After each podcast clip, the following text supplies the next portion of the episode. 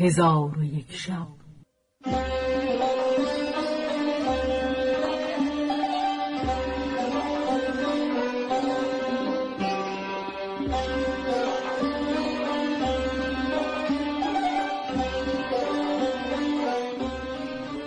داستانهایی برآمده از ژرفای تاریخ و تمدن و فرهنگ مشرق زمین.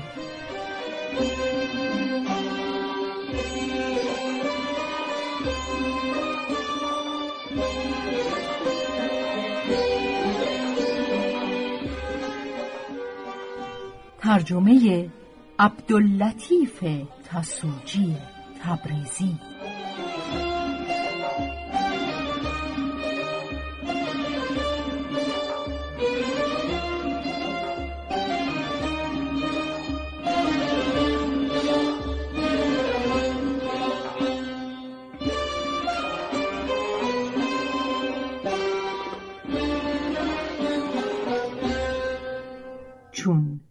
شب هجدهم برآمد.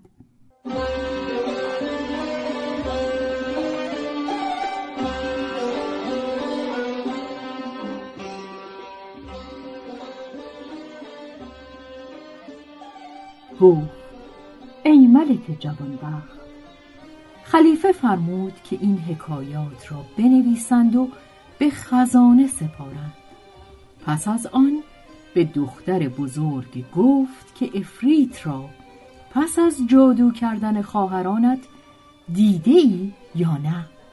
دختر گفت ای خلیفه ندیده ام ولیکن مویی از گیسوان خود فرو گرفته به من سپرده است که هر وقت آن موی بسوزانم حاضر شود. پس خلیفه موی افریت را از دخترک بگرفت و بسوزاند. در حال قصر به لرزه در آمد و افرید پدید شد. چون مسلمان بود به خلیفه سلام کرد و گفت اید الله الخلیفه. این دختر با من احسان کرد و مرا از هلاک خلاص کرد و دشمن مرا بکشت. من به پاداش نکوی او خواهرانش را که بر او ستم کرده بودند به جادوی دو سگ سیاه کردم. اگر خلیفه خلاصی ایشان را بخواهد من ایشان را خلاص کنم و به صورت نخستین بیاورم. خلیفه گفت نخست ایشان را از جادو خلاص کن پس از آن من جستجوی آن ستمکار کنم که این دختر بیازرده و تنش را بدین سان کرده. افرید گفت من او را نیز بشناسم. بدان که او نزدیکترین مردم است به خلیفه. پس افرید تاس آبی را فسونی بردمید و بر آن دو سگ بپاشید.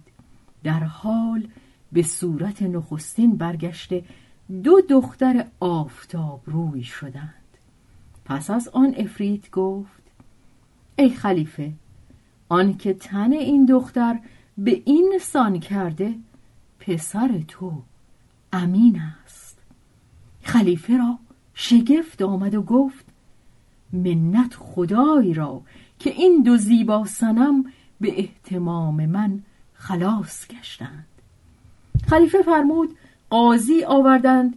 آن دختر را که خداوند خانه بود با دو خواهر او که به صورت سگ بودند بر سه ملکزاده سعلوک نما کابین کرد و ملکزادگان را از خواص خود بگزید و دختری را که زن امین بود به دو داد و دلاله را خیشتن به زنی بیاورد.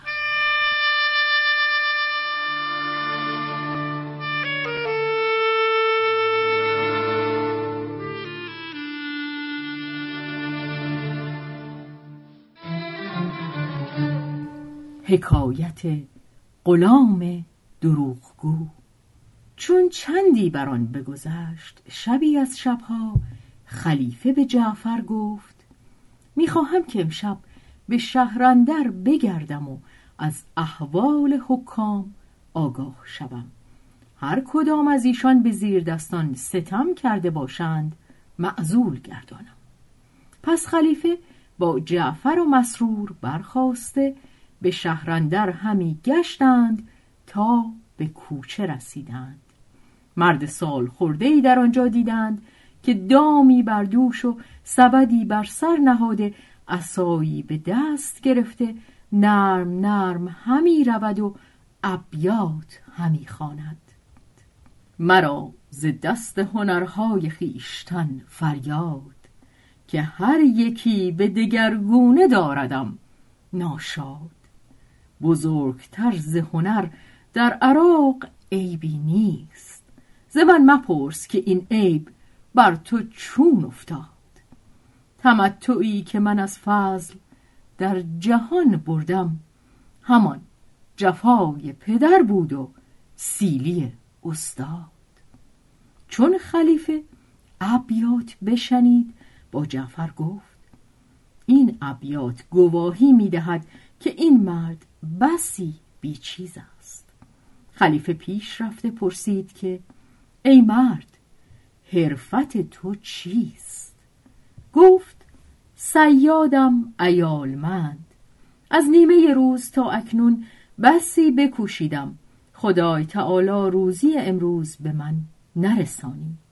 نومید بازگشتم و از زندگی به تنگ آمده درخواست مرگ می کردم خلیفه گفت اگر به کنار دجله بازگردی و به اقبال من دام در دجله بیاندازی هر آنچه که به دام اندر افتد به صد دینار زر از تو خواهم خرید.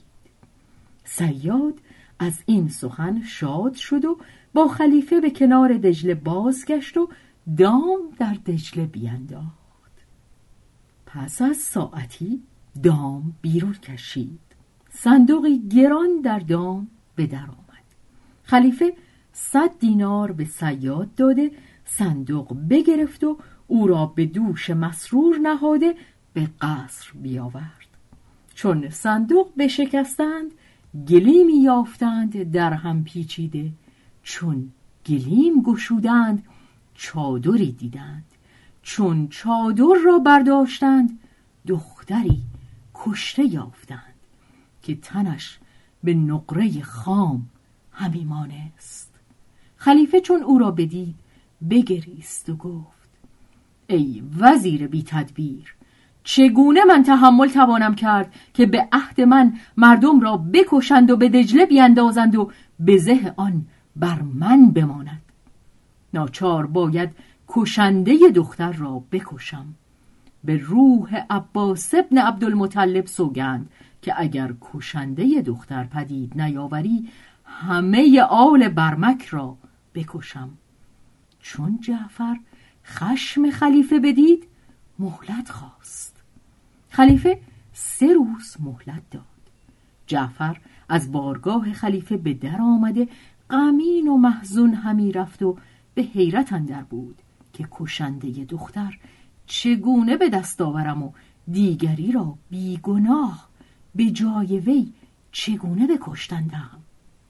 پس به خانه خیش رفته به تشویشندر بنشست.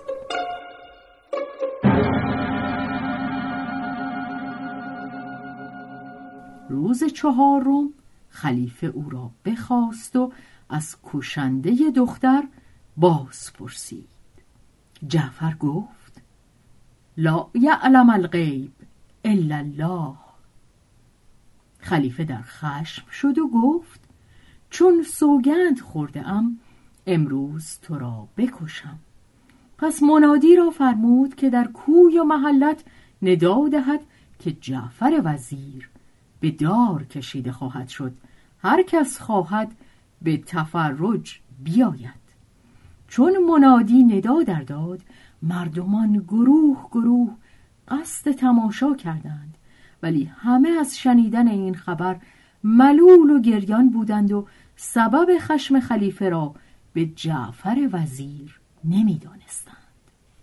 چون مردم گرد آمدند خادمان خلیفه چوب دار نشانده چشم بر حکم خلیفه و گوش بر فرمان داشتند که ناگاه جوانی نیکو شمایل را دیدند که جامعه های نو پوشیده به شتاب همی آید.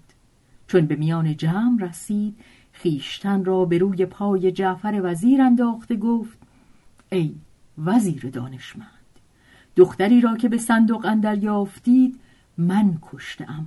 به قصاص او مرا باید کشت.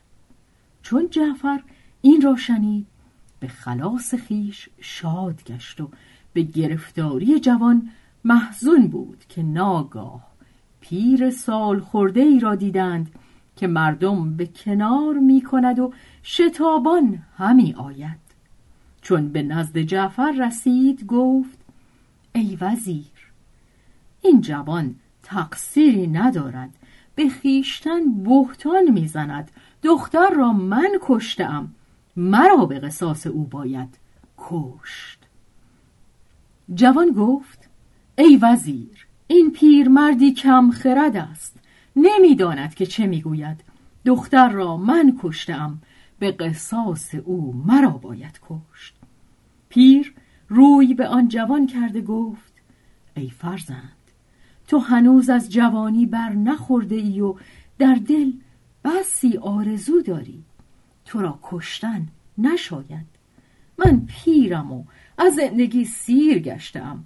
جان خود بر تو و بر وزیر فدا می کنم چون وزیر این سخنان بشنید شگفت ماند و پیر و جوان را پیش خلیفه برد و گفت ای خلیفه کشنده دختر پدید آمده.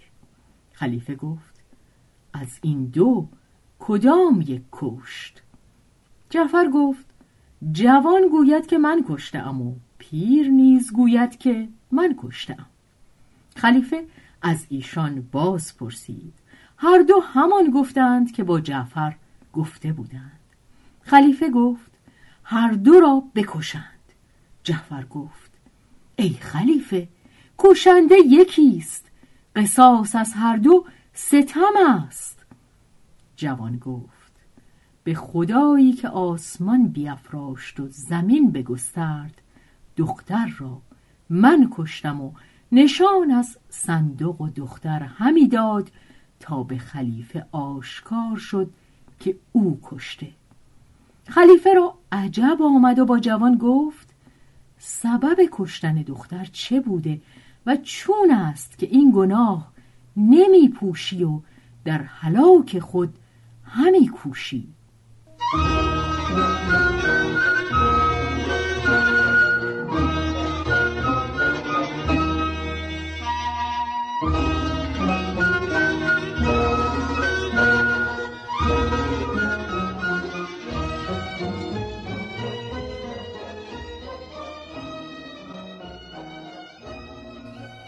جوان گفت این دختر زن من بود و این پیر مرا اما او را پدر است.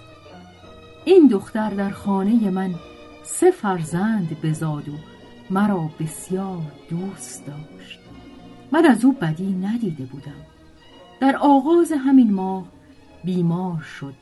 طبیب آوردم. بهبودی روی داد. خواستم که به گرما بفرستم گفت بهی آرزو دارم که او را ببویم و بخورم. من در حال به جستجوی به از خانه به در آمدم و آن روز بسی بگشتم. به پدید نیاوردم و شب را به فکرت به سر بردم. چون بامداد شد از خانه بیرون رفته باغها بگشتم و از باغبانان بپرسیدم. یکی از ایشان گفت آنچه تو می‌خواهی در بغداد یافت نخواهد شد ولی خلیفه را به بصر اندر باغی است. بسی درختان به دارد و باغبانان آن باغ همه روزه به چیده و برای خلیفه می آورند پس مرا محبت دختر بران بداشت که به بصره روم. پانزده شبانه روز رفتم و بازگشتم و سه دانه به به سه دینار خریده بیاوردم. پس از چند روزی به دکان رفتم و به معامله نشستم. غلام سیاهی را دیدم که بهی در دست دارد. به او گفتم این به از کجاست که من نیز بخرم؟ بخندید و گفت این به را از محبوبه خود گرفتم. چند روز بود در سفر بودم چون بیامدم محبوبه را رنجور و نزار یافتم و سه دانه به در بالین داشت. یکی به من داده گفت شوهر قلتبان من اینها را از بصره آورده. چون سخن غلام بشنیدم جهان به چشمم تیره شد. دکان برچیده به خانه آمدم. از قایت خشم عقل و شعور از من رفته به سان دیوانگان بودم. دیدم که دو دانه به در سر بالین دختر است و از به سیومین جویا شدم. دختر گفت ندانستم چه کس برداشته است.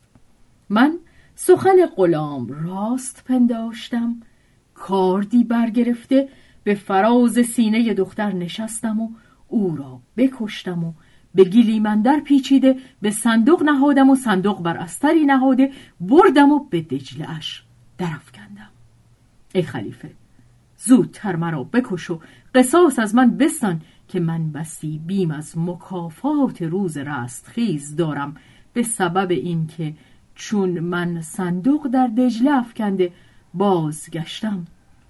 پسر مهتر خود را دیدم. که گریان است. سبب گریه پرسیدم و او از ماجرای مادرش آگاه نبود. گفت بهی از سدان به که در بالین مادر بود بگرفتم و به کوچه اندر بازی می کردم غلام سیاه بلند بالایی به از من بستد و گفت این به از کجا آورده ای؟ من گفتم مادرم رنجور است. پدرم به بسره رفته سه دانه به به سه دینار خریده و آورده است که مادرم آنها را ببوید. غلام به سخن من گوش نداد و به از من رو بوده برفت. من از بیم مادر گریانم.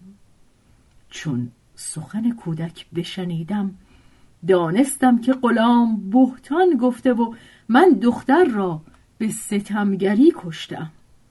پس غمین و محزون نشسته همی گریستم که ام من همین پیر به نزد من آمد. ماجرا بر او بیان کردم. او نیز در پهلوی من به ماتم نشست. پنج شبانه روز است که گریانیم و به کشتن دختر افسوس همی خوریم تو را به اجدادت سوگند می دهم که مرا زود بکش. خلیفه گفت ممکن نیست. نخواهم کشت مگر غلام را. چون قصه به دینجا رسید بامداد شد و شهرزاد لب از داستان فرو